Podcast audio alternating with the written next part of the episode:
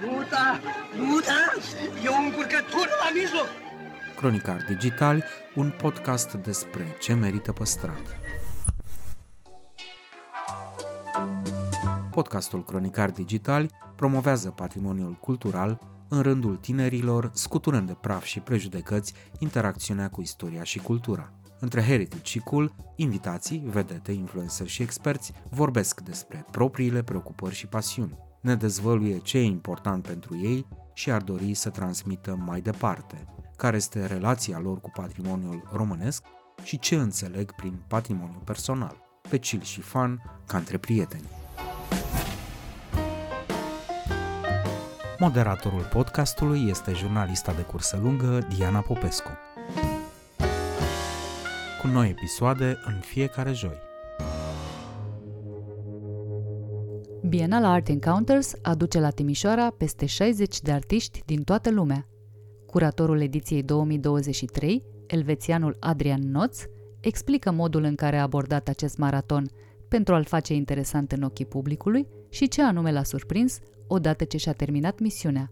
Aflăm care sunt cele mai eficiente metode de a micșora distanța dintre arta contemporană și omul obișnuit And I think over here maybe the threshold is lower because the buildings you're using we are using are not like holy museums where, mm-hmm. where you enter and you have to whisper and you pay a lot of entrance fee and so yeah. Și, pentru că lucrează la Centrul pentru Inteligență Artificială din cadrul Swiss Federal Institute of Technology Zurich, ne spune dacă artiștii ar trebui să se simtă amenințați de roboți.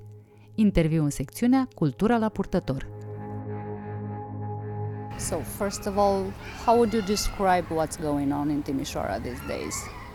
I think uh, it, at the moment, also because of the cultural capital, uh, the, the cultural program seems very dense. There's a lot of events going on, so I think that's something that strikes one. There's like um, an, an immense uh, magnitude of events on all different layers. And uh, it seems like uh, Timișoara is having a party every day, so that's how I would describe it.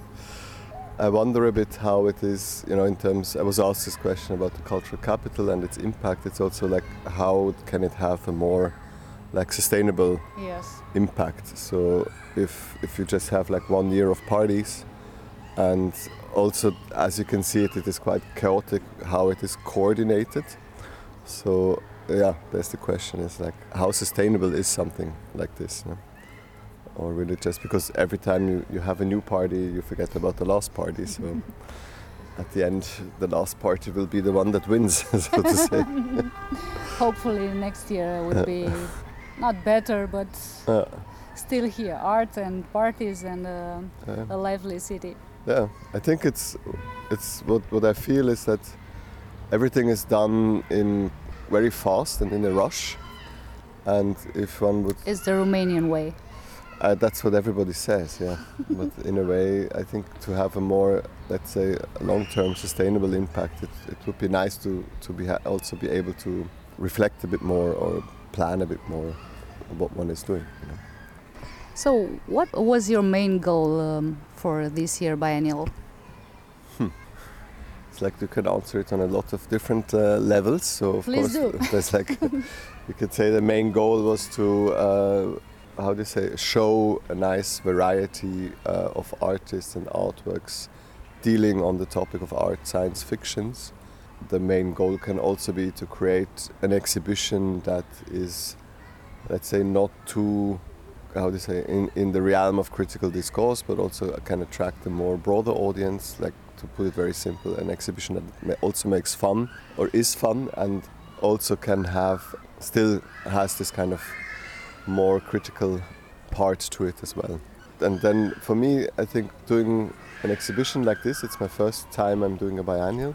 The most precious thing is when you bring artists together and they meet and maybe something happens for the future. So I think it's finally it is on a many, different levels. It is mainly about creating dialogues and conversations and uh, bringing artists, the art producers, curators, and so on together to maybe yeah exchange and uh, go together into the future.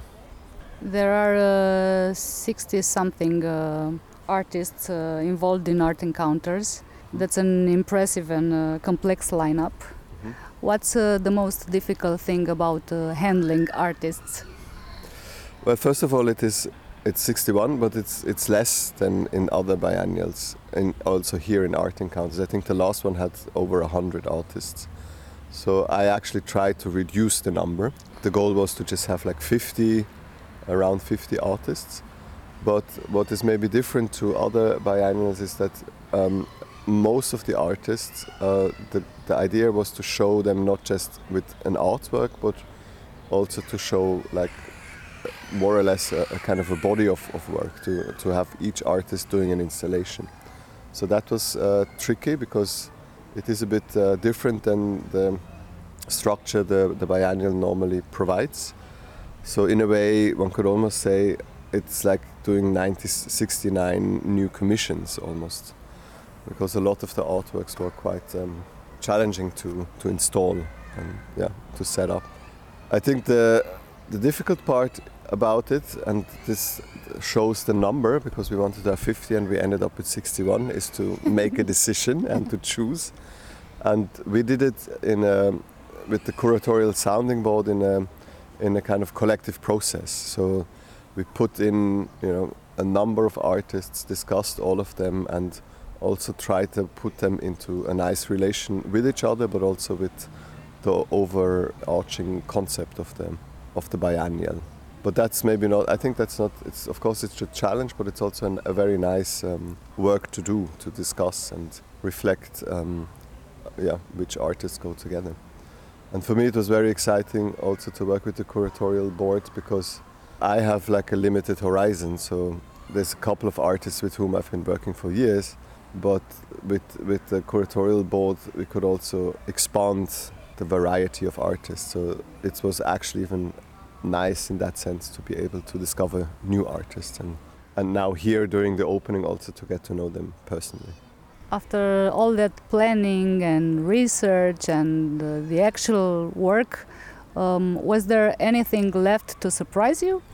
Yes, I mean the, it's because if you do all the planning and organization and then you get stuck in the details. So I think I was myself very surprised about the exhibition finally because it's like you never see it before. It's just theory or speculation or whatever. And then now setting up the exhibition in the last week, seeing it happening, it's like basically not even on the day before, but on the day of the opening, the, it was there.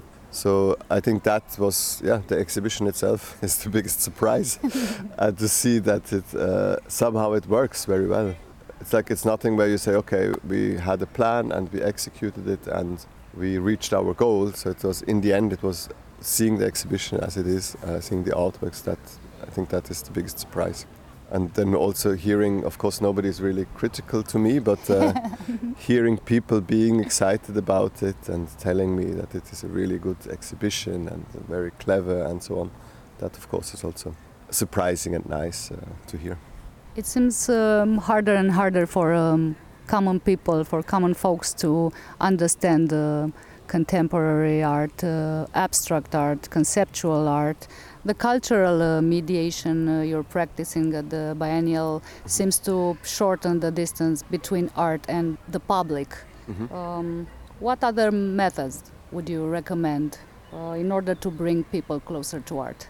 I think the, the mediators are crucial, but the mediators are basically just standing in the room. So it's like how do you bring them, how do you bring the audience into the room?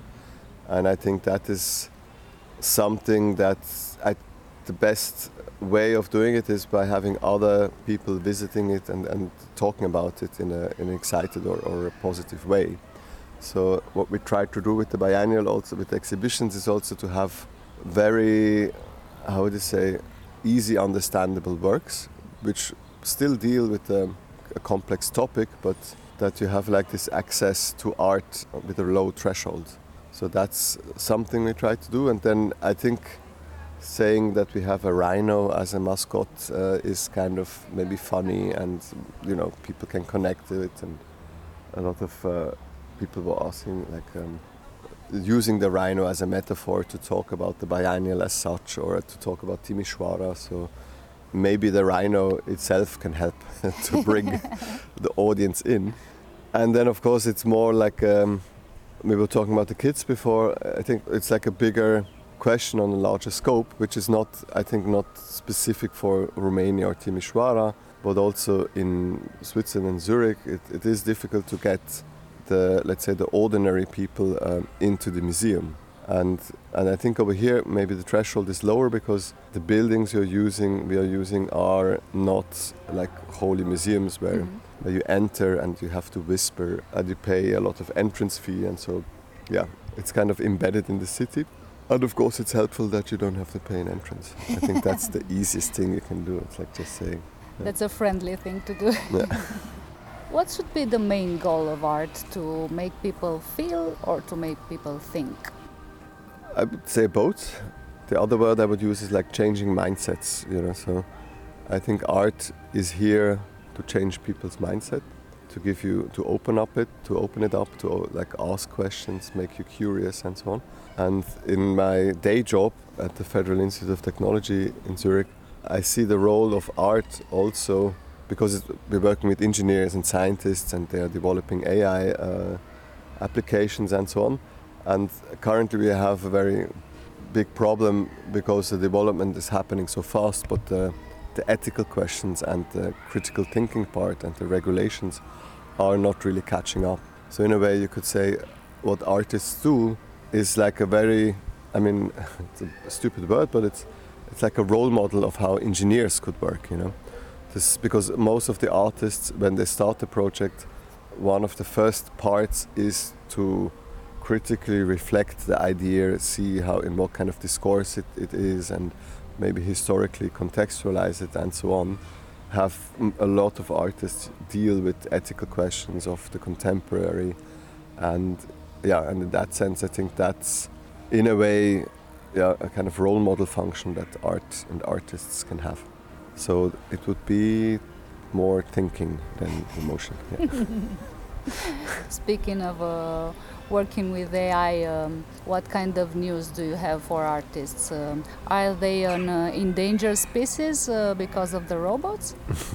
Um, no, it's a question that is not new with AI or with robots. It was the same with photography. Everybody thought uh, painting would disappear. So, and also as you can see in the exhibition, there are a couple of artists who are who are working with AI programs and, and in different um, methods. So you have like Kota Geibel or Cross Lucid who use AI to generate images.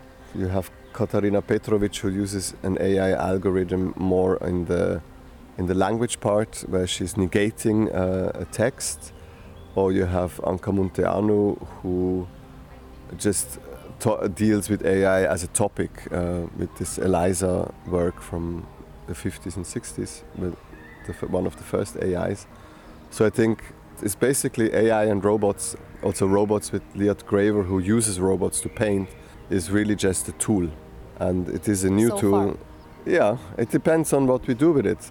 But I think um, the question, if I guess you mean if, if AI will reach, um, how do you say, consciousness or whatever, is a question of definition of what is consciousness. You know, I can say my Coca-Cola bottle has consciousness, and and then I just That's need to believe scary. that my Coca-Cola bottle has consciousness. Okay, Oh. maybe it would make art someday yeah. by itself. No, also art is, uh, in you know, in my past I was working with Dada a lot, and Mhm. over there you have artists like, um, and the Dadaist who, like Duchamp, who just takes a pissoir and says Yep. this is art. So that was also revolutionizing the understanding of what is art. So I think anything can be art if it is generated by an AI or not is not really relevant for, to the question.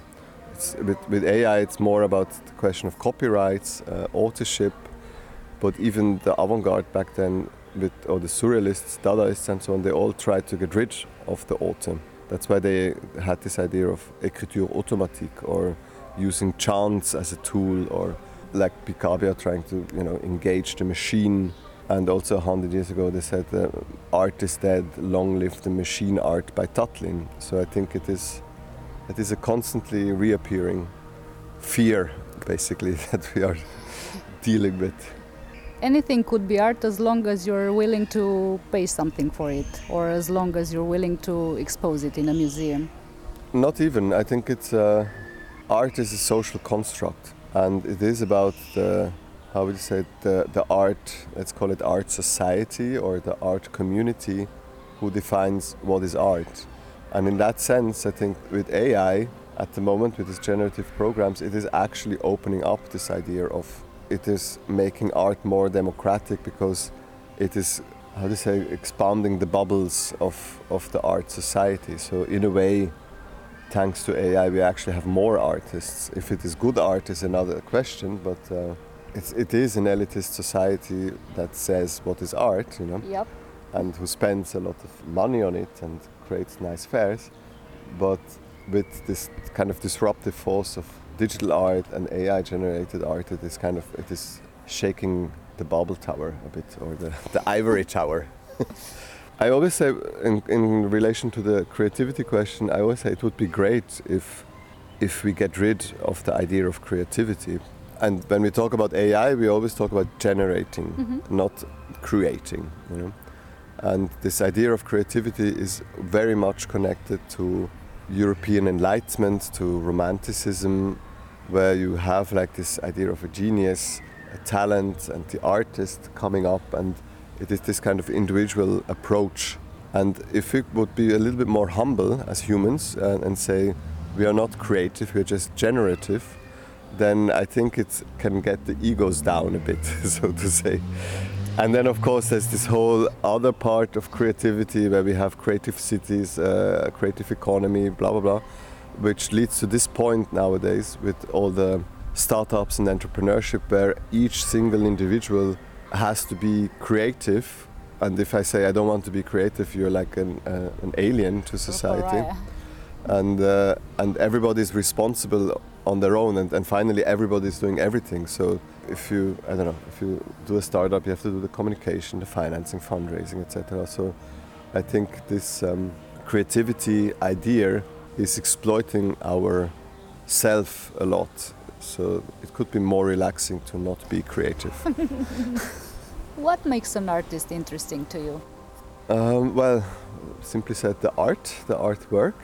What I like about the artists we have here, they're, I like to say they're all a little bit like nerds. So they kind of, you know, get really deep into a topic, maybe add some scientific or other references to it. But I, that's what I enjoy a lot uh, with artists when they kind of get into, you could say, this into the tunnel of research and um, working like intensely on creating their own um, cosmos, so to say. So that's what I'm looking for. And also for doing a group exhibition is like not really, I would say, not really the thing I want to do because I prefer to work like very closely one-on-one with artists. So actually, you are in this process of researching, of developing an artwork together, where you are in a dialogue with an artist.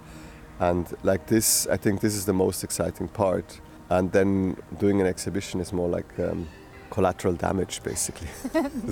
It's like uh, it's like the how do you say the exam at the end that you have to pass. But the whole process uh, of yeah artistic thinking artistic development is uh, is that what what interests me a lot and also again in my day job it's very similar to what how scientists work you know they have I don't know the pressure to publish paper, uh, to do conferences and so on. But both of them are driven by curiosity, and because artists and scientists are at the at the point to reference Star Trek where no one has been before, it is also it is a very lonely. Uh, mission in a way of course they work collectively etc but they are all discovering things that hopefully uh, haven't been discovered before so there's no kind of rules of how to do it, or there's no reference uh, system to understand what you're actually doing. More freedom and uh, more risk. Yeah. To boldly go where no one has gone before. They're all Trekkies. What makes a good artist great? what makes a good artist great? Um, I would say it is it is a question of um, time and duration. So uh, for me, a good artist is then great when he or she manages to work on a body of work that, that is consistently good over a certain time period. And within this consistency, is also I think a variety is um, is important. That they also question themselves or disrupt what they've been doing, find new approaches to maybe a similar topic. A good artist is not great if he or she is just doing the same all the time. You know? So because it sells well or something like that.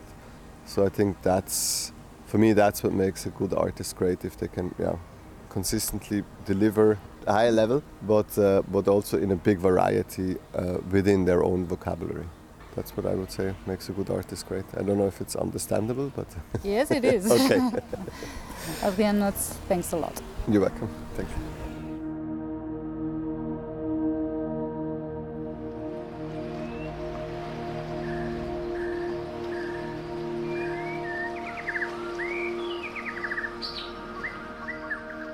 Cronicar Digitali, un podcast despre ce merită păstrat.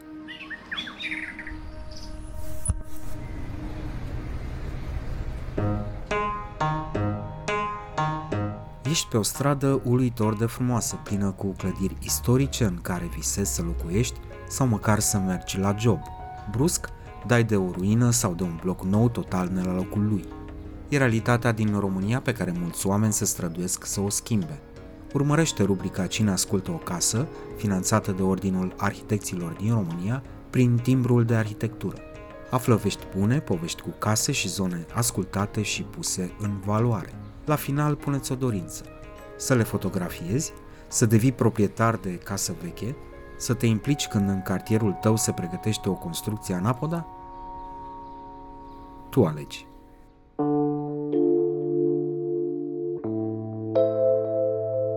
Dacă asculți o casă, îi afli poveștile din trecut. Dacă ești mai mult decât un ascultător, poți duce poveștile în viitor. Arhitectul Kölle Miklos știe că satul e un povestitor neîntrecut și este decis să-i pună la adăpost patrimoniul. De aceea, subliniază cât de important este să nu-ți depășești competențele și tarlaua. Trebuie să povestesc uh, cazul unui uh, fost președinte de Consiliul Județean de la noi, care a dorit chiar așa ca intelectual să se încadreze în viața satului și zilnic a luat sapa și a mers pe câmp ca să să dea cu sapa în jurul plantelor ca să, nu știu cum se, se spune asta acum, mai iertați-mă. Da, dar ideea că după două săptămâni a venit vecinul cu un chil de pălincă și i-a mulțumit că a greșit de parcela în care a lucrat și a făcut treaba vecinului. A fost zilier la vecin și ne dezvăluie cum, prin restaurarea caselor vechi, putem păstra nu doar meșteșuguri pe cale de dispariție, ci și legătura între generații.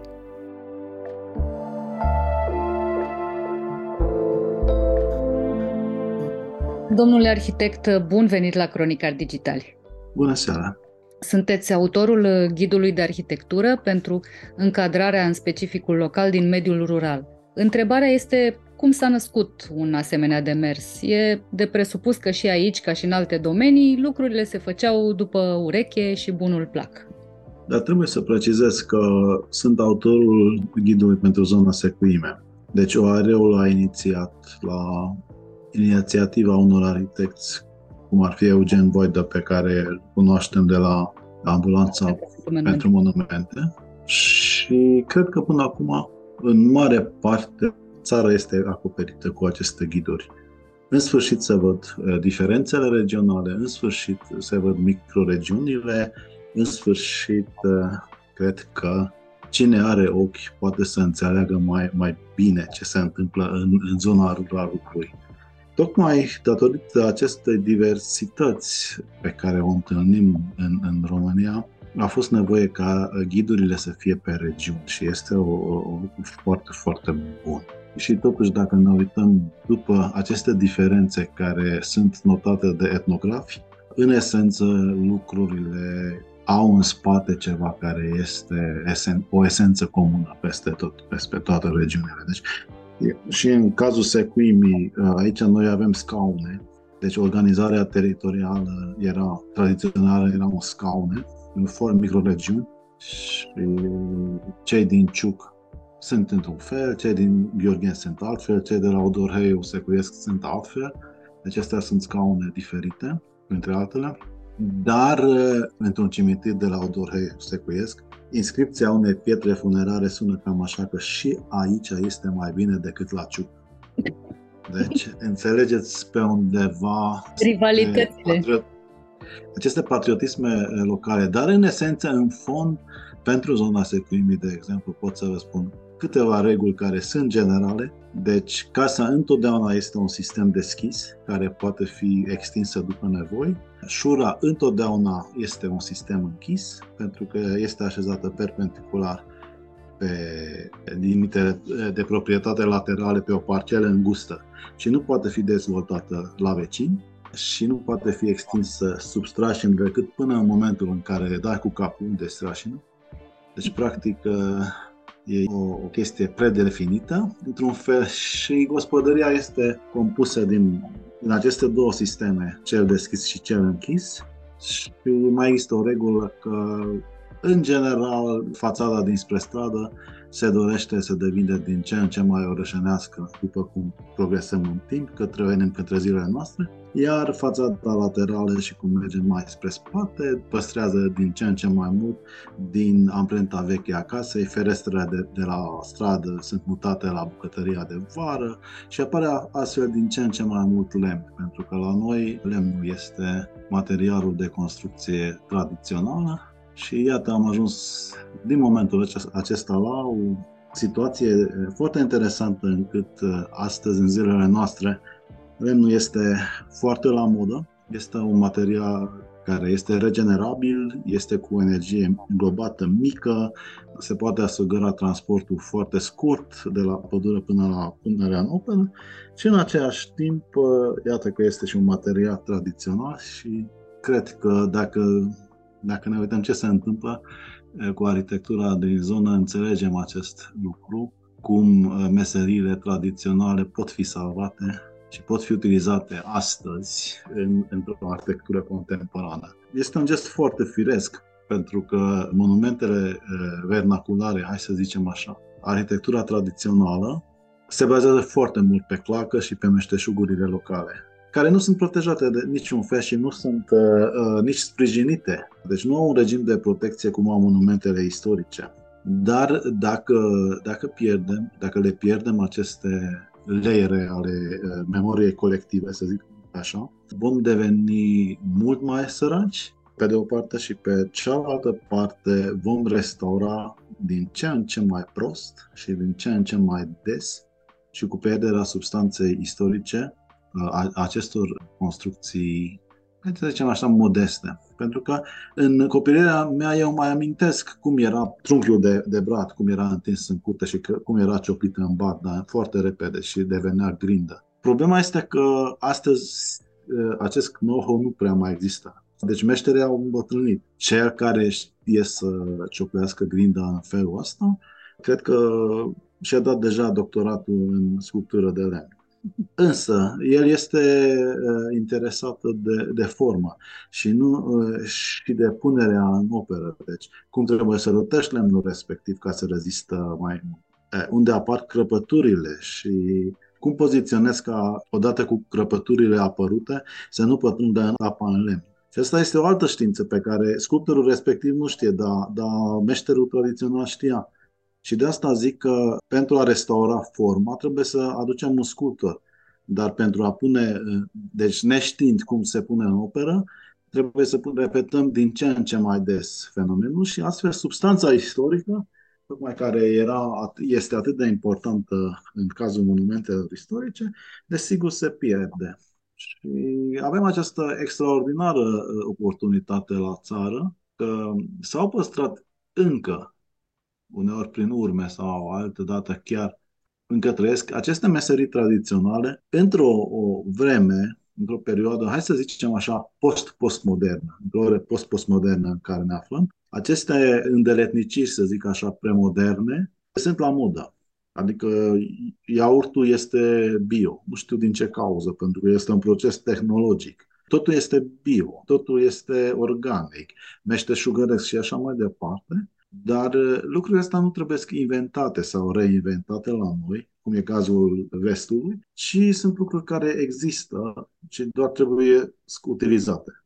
Deci ghidurile amintite, într-un fel, uh, fac acest lucru, măcar, măcar, măcar să înțeleagă cel care se mută la țară că ceea ce dorește el să construiască trebuie să spună bună ziua vecinilor. Adică, cumva, cumva, să trăiești la țară este, este puțin altfel. Adică poți să spui că uite, buruienii nu mă deranjează în curte și ce frumos se dezvoltă și așa vreau eu, dar când vecinul nu te, nu te salută pentru că trebuie să scoate mai mulți buruieni din cauza ta, trebuie să, să te gândești ce se întâmplă.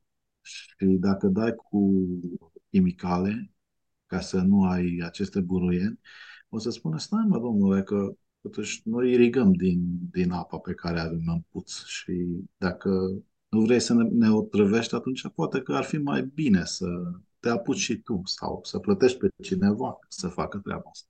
Plus că dacă da. dai cu chimicale, se pierde tocmai componenta aceea bio-eco despre care vorbeați, ceea ce nu, nu e de dorit în niciun caz. Vorbim de, despre trăitul la țară și mutatul la țară, care a devenit un soi de trend în zilele noastre. Sunt tot mai mulți tineri care renunță la viața tumultoasă de oraș, uh, nu renunță neapărat la munca într-o corporație pentru că o pot face și de acasă, dar preferă să găsească un loc în care să poată să respire, în care să poată să-și cultive eventual uh, mâncarea într-un mod uh, organic și cu ocazia asta poate să și uh, recupereze tradițiile, pentru că, uh, iată, povesteați de meșteșugurile care se pierd, sunt o grămadă de meșteșuguri legate de construcții. Nu știu, îmi vine acum în cap uh, confecționarea manuală a șindrilei. Și uh, oamenii tineri care vin cu entuziasm de la oraș să se mute la țară sunt dispuși inclusiv să învețe meșteșugurile astea și poate că un meșter bătrân dintr-un fund de sat al cărui uh, nepoții au plecat uh, la muncă în vest și se teme că nu mai are cui să predea știința asta, va găsi niște ucenici veniți tocmai de la oraș. Da, este un fenomen care, odată cu COVID-ul, s-a, s-a întărit. Adică să, să trăiești la țară și este foarte ok, dar uh, cum să vă explic? Adică este foarte, foarte bine că fiecare vrea să facă în grădina lui o experiență cum se cultivă ceva și să se bucură de roșia făcută și stropită cu propria mână. Dar trebuie să povestesc cazul unui fost președinte de Consiliul Județean de la noi, care a dorit chiar așa ca intelectual să se încadreze în viața satului și zilnic a luat sapa și a mers pe câmp ca să să dea cu sapa în jurul plantelor ca să, nu știu cum se, se spune asta acum, mai iertați-mă. No, dar ideea e că după două săptămâni a venit vecinul cu un kil de pălincă și i-a mulțumit că a greșit de parcela în care a lucrat și a făcut treaba vecinului. A fost zilier la vecin. Și atunci el atunci s-a gândit că poate că rolul lui e, e alt ceva decât să devină și el țăran poate că poate să ajută altfel. Și acest lucru trebuie să înțelegem că lucrurile, dacă se întâmplă în sinergie, cred că suntem pe calea cea bună. Poate că e financiar, poate să ajute o comunitate locală ca să-și facă treaba. Pentru că există multe inițiative de coșuri de legume și așa mai departe în care acești tineri sprijină pe un țăran local care știe cum se face treaba și în schimb primesc marfă proaspătă tot timpul. Am vorbit de tradiție și eu cred că tradiția nu este o chestie fixă. Adică cred că și asta trebuie să înțelegem cu meșteșugurile și cu trăitul la țară, că tot ceea ce este util astăzi, dacă este inovație, va fi tradiția zilei de mâine. Și tot ce este inutil în tradiție va dispărea din, din tradiție. Deci este o chestie care hai să zicem, tradinovație. Asta este un termen pe care utilizez eu în arhitectura pe care fac. Deci este o chestie care tot timpul se, se înnoiește și are fețe noi. Adică eu, dacă mă uit la foc, după un timp devine cenușă ceea ce este în, în cuptor. Și dacă vreau să păstrez focul, trebuie, trebuie să alimentez. Adică trebuie să mai pun câte ceva acolo. În sensul ăsta nu trebuie să merg pe calea pe care a pășit bunicul, ci trebuie să merg pe calea pe care ar fi mers ieri, în ziua de azi poate. Și dacă vin din exterior, deci nu fac parte din comunitate, e bine să înțeleg cum gândește comunitatea respectivă, dar poate că pot să am aportul meu personal cu care ajut pe acei oameni care stau acolo. Adică pot să le fac cumpărăturile de la oraș în schimb și primesc de la ei marfă respectivă și așa mai departe. Cred că lucrurile sunt complexe. Ați uh, pomenit de bunicul dumneavoastră Epopeea construirii propriei case moștenite de la bunici a devenit o carte, povestea casei mele. Mă întrebam, e mai dificil de păstrat echilibru dintre vechi și nou atunci când intervine factorul emoțional? Ați renunțat mai greu la elementele vechi în favoarea celor care, să zicem, sporesc confortul și sunt uh, în uh, acord cu cerințele prezentului? Că eu cred că lucrurile trebuie privite foarte simplu, adică este mult mai ușor să adoptăm dorințele noastre la posibilitățile oferite de casă decât să uh, schimbăm casa după visele noastre. Deci trebuie să înțelegem, poate că puținul este mai mult decât uh, dacă am face totul. Experiența respectivă cu casa mea este o experiență în care, desigur, ca arhitect putem să fac forme mult mai spectaculoase, dar uh, am, am crezut că trebuie să fac o casă care se poate repeta cumva de către și poate fi înțeleasă de oamenii uh, din zonă. Și nu era înțeleasă întotdeauna. Deci n-au înțeles de ce vreau să pun draniță, deci un fel de șindrilă pe acoperiș. Și le-am explicat că, uite, dacă există un meșter local care face draniță și noi ținem în viață meseria lui, pe de o parte putem să restaurăm monumentele noastre vernaculare, pe de altă parte omul respectiv poate să-și trimită copiii eh, la meditații, la oră de chitară, la sport, unde vrea el și suma respectivă nu o să intre eh, deci, eh, ca material de construcție țigla, a țiglei sau a tablei, doamne ferește, care se folosește acum, nu o să intre în buzunarul unei, unui director regional de de vânzări de materiale de construcții, ci o să ajute comunitatea locală. No, asta cumva a înghițit, deși era problematic uh, situația, pentru că Șindrila a devenit într-un fel exprimarea starei de sărăcie. Deci cel care nu are un salariu atât de atrăgător ca să ia uh, un credit de la bancă, ăla săracul și sărmanul păstrează Șindrila pe acoperiș, Șindrila veche. Da, cumva au înțeles treaba asta. Dar când a apărut fereastra Velux în uh, acoperișul cu Cindrilan, atunci cred că erau zăpăciți. S-a produs și... o ciocnire a civilizațiilor. Da, într-un fel, pentru că până atunci cred că o să fie o casă tradițională și când a văzut treaba asta, pe cum e și și au venit cu tot felul de idei, cu, cu acele lucarne cu care suntem obișnuiți la Sibiu și așa mai departe. Și am întrebat, mă, dar tu ai văzut aici în apropiere o asemenea chestie? Și a zis nu. Păi și atunci ce facem? Adică cum, cum facem cu tradiția asta? Păstrăm volumul? Păstrăm materialele? Ce păstrăm? Și totuși trebuie să ridicăm această problemă a caselor vechi, pentru că avem o, o populație în scădere. Deci există teze despre Shrinking City, deci zone părăsite de orașe, deci sate întregi sunt părăsite în rural, deci casele încep să devină în ruină, adică să fie ruine. Păi de ce să mai construim? Reciclarea fondului construit și upcycling-ul, cred că asta este esențial. Și de asta am spus de, și repet și aici în repetate rânduri că pentru un intelectual de la țară a construi o casă nouă este un eșec moral. Adică nu, nu spun că nu are voie să-și extindă casa veche sau nu are voie să regândească casa. Dar de ce să arunce ceva care este gata și uh, poate fi păstrată și gândită mai departe?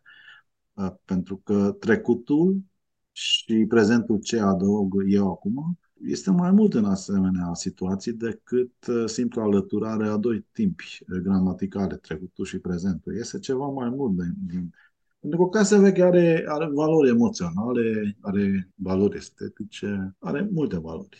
Dacă se pleacă de aici, în strategiile locale, primăriile pentru locuințe de serviciu nu prevăd construirea unor noi case sau locuințe undeva la marginea satului sau ci în mijlocul satului cumpără trei case vechi și le extind și gândesc mai departe, fac ca acești oameni care vin din altă zonă să facă parte, vrând nevrând, cel puțin copiii lor din comunitatea locală și în plus dau un exemplu că, uite, n-am aruncat moștenirea, ci am făcut ceva cu ea. Deci este mult mai greu decât uh, dacă aș face o casă nouă sau o construcție nouă, dar pe de altă parte, cred că este mult mai etic. Adică nu produc, uh, prin demolare, nu produc uh, deșeuri. Totul ceea ce e acolo reutilizez. Încerc să fac ceva. Încerc să înțeleg cum a funcționat casa veche. Și revenind la, la nevoi și la vise, cu soția mea noi am dorit să avem patru copii și eu trăiesc într-o gospodărie multifamiliară, adică părinții au trăit pe aceeași curte, în case diferite, dar pe aceeași curte cu bunicii și acum copiii mei trăiesc împreună cu bunicii pe aceeași curte. Dar ce se întâmplă? Bucătăria este la noi, secuime, spațiul cel mai important al casei. Tradițional acolo se gătea și se și dormea în cazul bătrânilor. Deci e echipată la fel. Da, dacă mă întindeam cu casa înspre spate, luam vederea uh, din bucătăria părinților către peisaj, care este un peisaj cultural foarte complex, păstrând toate straturile posibile uh, ale peisajului cultural, care este deja uh, se află sub protecția internațională cu prevederile și cartele aferente, dar nu în România încă. No. Deci luăm priveliștea asta, care este absolut superb. Dacă mă ridicam în sus, cu casa aruncam umbră. Deci nu asiguram însorirea eh, casei eh, părinților. E, lucrul ăsta nu face. Dar eh, de aici, plecând din aceste posibilități de extindere, trebuie să ajungem la concluzia că pentru cei patru copii nu putem să facem patru uh, camere de copii. Și ulterior am și înțeles că nici nu vreau să fac patru camere de copii, pentru că dacă îl pun pe bebelușul în cameră, fiecare separat în camera lui, și o ascult doar pe babyphone, nu o să devină membru al comunității. Deci, uh, au avut în timpul copilăriei camera lor, camera copiilor, cu o galerie unde puteau să se refugieze în caz de fiecare, deci la etajul casei, am zis, asta printr-o inovație se poate face ca aspectul exterior să nu se schimbe, dar podul să devină locuibil. Pentru că copiii o să plece la un moment dat și atunci nu utilizăm toată casa, dar până atunci, la nevoie, când e nevoie, o să putem să mergem acolo sus, dar în imaginea satului, în imaginea rurală, să, să nu producem ceva care iese din pământ. Nu. Și am avut și noi dormitorul sus. Oricum copiii tot timpul vreau să fie cu noi, când erau mici dimineața. Da. A venit momentul când uh, fica mea, ea fiind cea mare, pentru o zi a trântit ușa. Deci era deja teenager și într-o discuție cu maica sa a închis ușa așa brusc. Da? Și atunci a, soția îmi zicea că, uite, la asta era bun să aibă fiecare copil camera lui separată. Păi ar fi fost mai multe uși de trântit. Timp de trei zile n-am avut uh, ce să spun. Efectiv. Și după trei zile mi-am, așa încet și încet am reușit să realizez că trântitul ușii nu este soluționarea conflictului. Așa că am reorganizat casa. Fica mea s-a mutat în camera noastră, dormitorul nostru. Băieții au rămas în fosta cameră de copii, iar eu cu partenera mea actuală de viață, că între timp soția a murit. În asemenea situație, suntem oaspeți în casa noastră și dormim pe canapeaua din living de jos. Dar fica mea fiind la facultate, asta este o situație în care la sfârșit de săptămână, când este acasă, atunci asta este schema și în, pe, în rest migrăm tot timpul. Fiecare într-o cameră și așa mai departe, dar, dar funcționează casa, adică funcționează pe o suprafață mult mai mică decât uh, am fi crezut. Și casa asta, în momentul în care eram înainte de, de criza din 2008, cred că era 12 la proiect, dar casa asta, la vremea respectivă, era o casă mică. Acum după această experiență, încep să spun că este o casă destul de mare și lucrurile puteau fi rezolvate și pe o arie mult mai restrânsă. Pentru că, în general, și din cauza asta, casele de la țară nu prea pot fi iubite, în general, lumea se gândește că o cameră trebuie să fie 3 pe 4 metri pe 3 metri înălțime. Și dacă ceva e mai lat și mai lung și mai înalt cu un metru, atunci e mai bun. Și nu dimensiunea contează. Contează cum mă simt acolo. Deci, uh, cum e bucătăria mea, de exemplu? Dacă mă scol dimineața, atunci pe colțul mesei, la ora respectivă, când vreau să beau cafea, Păi dacă acolo apare soarele când uh, ies eu în bucătărie, e mult mai mult uh, decât uh, dacă am într-un metru, adică dacă am un metru în plus într-o direcție la bucătărie.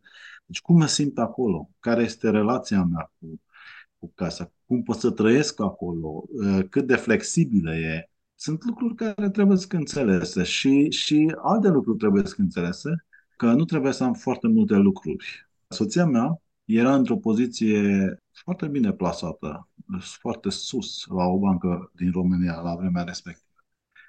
Deci uh, avea și o garderobă pe măsură, foarte, foarte uh, mare. Și asta era o uh, proiectare a casei. Și am convenit de, de comun acord că timp de un an ne uităm cine ce poartă. Și în afara portului tradițional și a, a hainei de mirea, mireasă și a costumului negru care purtăm la înmormântări, în afara acestor lucruri, ceea ce nu purtăm, facem cadou la săraci. Și trăitul la țara asta te învață sau ne învață că între necesități și visuri diferența este uriașă. Și trebuie să știm să apreciem justa necesitate la care trebuie să răspundem. Și cred că asta e un lucru care, dacă odată este înțeles, atunci o casă uh, veche poate fi adoptată și gândită mai departe. Aș vrea să mai vorbim despre ceva. La studioul dumneavoastră de arhitectură ați restaurat, uh, reabilitat și amenajat construcții dintre cele mai diverse, de la locuințe la piețe agroalimentare, de la grădinițe la manejuri și conace, de la capele la mor de apă.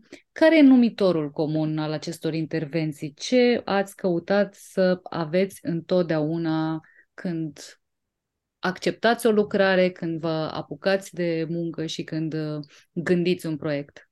Primordial este să fie aproape de noi. Adică în politica noastră spunem că raza noastră de acțiune este bicicleta. Mhm. Ca să putem să fim prezenți pe șantier.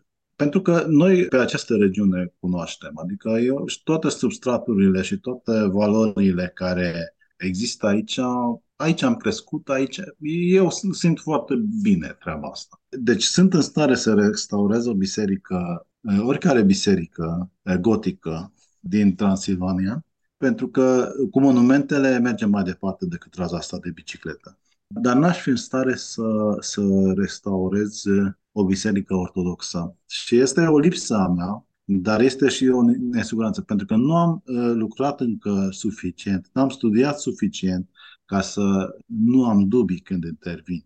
Deci asta este o responsabilitate. Când vine cineva la mine cu o biserică ortodoxă, trimit mai departe la niște colegi. Deci, practic, uh, numitorul comun uh, acestor intervenții este acel peisaj cultural despre care am vorbit. Înscrierea în acest context, uh, utilizarea materialelor locale, uh, raportarea la vecinătăți, cum se vede din peisaj, tot ce este frumos din peisaj pot să aduc în casă, tot ce este urât pot să exclud. Dacă aș, ar trebui să fac treaba asta arhitectura asta în altă parte, n-aș fi capabil. Adică mi-ar trebui vreo 5-6 ani ca să înțeleg locul respectiv, că e foarte complex uh, uh, locul respectiv, deci un loc. Și, și poate că după aceea aș putea să fac cu mâna pe inimă, să intervin acolo. Deci, uh, exemplul ăsta cu Biserica Ortodoxă, din acest punct, este foarte relevant, pentru că nu știu toate posibilitățile și tot, tot ce este înglobat într-o asemenea biserică. Da, am învățat la istoria artei, sunt curios ce fac colegii mei, sunt curios ce fac restauratorii de pictură murală și așa mai departe, dar nu cunosc. Nu cunosc atât de, de profund ca să pot să, să lucrez acolo. Iar dacă aici uh, meșterul despre care vorbesc nu face ca lumea, da, pot să iau din mâna lui scula respectivă și aducând aminte cum a făcut bunicul sau uh, neacutare, pot să arăt că ăsta vreau, ăsta doresc să obțin uh, din această chestie. Peisajul ăsta nu este numai imaginea sau acea pictură pe care văd pe fereastră. Are foarte multe straturi și aceste meserii tradiționale și acest know-how tradițional face parte din uh, peisajul colectiv. Deci dacă ne uităm la Convenția de la Faro, toate cartele astea internaționale privind monumentele sunt asemănătoare unei pietre care le aruncă în apă. Și sunt cercurile astea care se, se devin din ce în ce mai largi Păi și așa cu cartele privind uh, protecția monumentelor istorice și cea, nu e cea mai recentă, dar uh, din punctul de vedere a peisajului cultural, Convenția de la Faro spune că peisajul cultural este memoria colectivă. Și eu aici stăpânesc, înțeleg ce este memoria colectivă și colegii mei de la birou. Și de asta nu pot să lucrez în altă parte, pentru că acolo sunt străini trebuie să înțeleg, trebuie să fiu eu ăla mic care trebuie să, să învăț în ca să pot să fac ceva acolo. Mi se pare un lucru atât de sănătos să-ți uh, declini competențele, să-ți înțelegi limitele și să acționezi acolo unde simți cel, te simți cel mai stăpân, pentru că, în general, există tendința asta de a pretinde că ne pricepem la toate, la orice, că putem să intervenim uh, oriunde și uh, în arhitectură, ca și în uh, chirurgie, nu cred că e, e cazul să facem asta, ci trebuie să lăsăm pe fiecare, pe, pe bucățica lui, să, să-și facă treaba foarte bine. Pentru că altfel consecințele sunt uh, dramatice. Într-un fel pot să spun că dacă am dorit să fim la curent și la top, tot ceea ce se face la restaurare și în domeniul de restaurare, pardon, și tot ceea ce se face în domeniul urbanismului și tot ceea ce se face în domeniul arhitecturii și tot ce se face în domeniul arhitecturii interioare și tot ceea ce se face în domeniul peisagisticii, păi nu ne-ar ajunge o viață. Dar în felul ăsta, dacă mă concentrez doar pe aceea parte din asta care sunt necesare în zona în care trăiesc, în ruralul în care trăiesc eu, Cred că pot să spun că uh, în felul ăsta am inventat o nouă categorie, cea rural. Adică aici lucrurile sunt la altă scară, dar sunt deosebit de complexe. Tot, toate astea fiind prezente, într-o zi uh, fac proiect de urbanism, a doua zi fac restaurare, a treia zi fac arhitectură contemporană, da, și lucrurile astea, cum să spun, fac ca să nu mă plictisesc niciodată. Păi uh, vă urez uh, succes la proiectele care nu vă vor plictisi niciodată și vă mulțumesc mult pentru discuția aceasta. Mulțumesc și eu. Da, o singură chestie mai vreau să spun. Da, cu ghidul Oarea uh, s-a ridicat uh, această perspectivă a scrisului. Fac și critică de arhitectură, dar mai nou scriu pentru copii. Deci în, în revistă pentru copii, articole mici care se numesc viața nouă a caselor vechi. Și le povestesc toată chestia asta pe nivelul lor, pentru că undeva educația trebuie să fie începută și cred că acolo e cel mai bun loc. Nu, îmi pare rău dacă v-am mai reținut. În niciun caz. Mi se pare minunat, așa cum copiii de grădiniță sunt duși uh, în alte țări, cel puțin în muzee și lăsați uh, să păstea și să deseneze cum văd ei lucrurile. Uh, mi se pare că un demers din acesta de a familiariza puștii de școală cu ce înseamnă arhitectura e o parte mult mai prietenoasă a lucrurilor și sunt șanse mai mari să, să se apropie de, de zona asta. De bună voie. Vom trăi și vom vedea.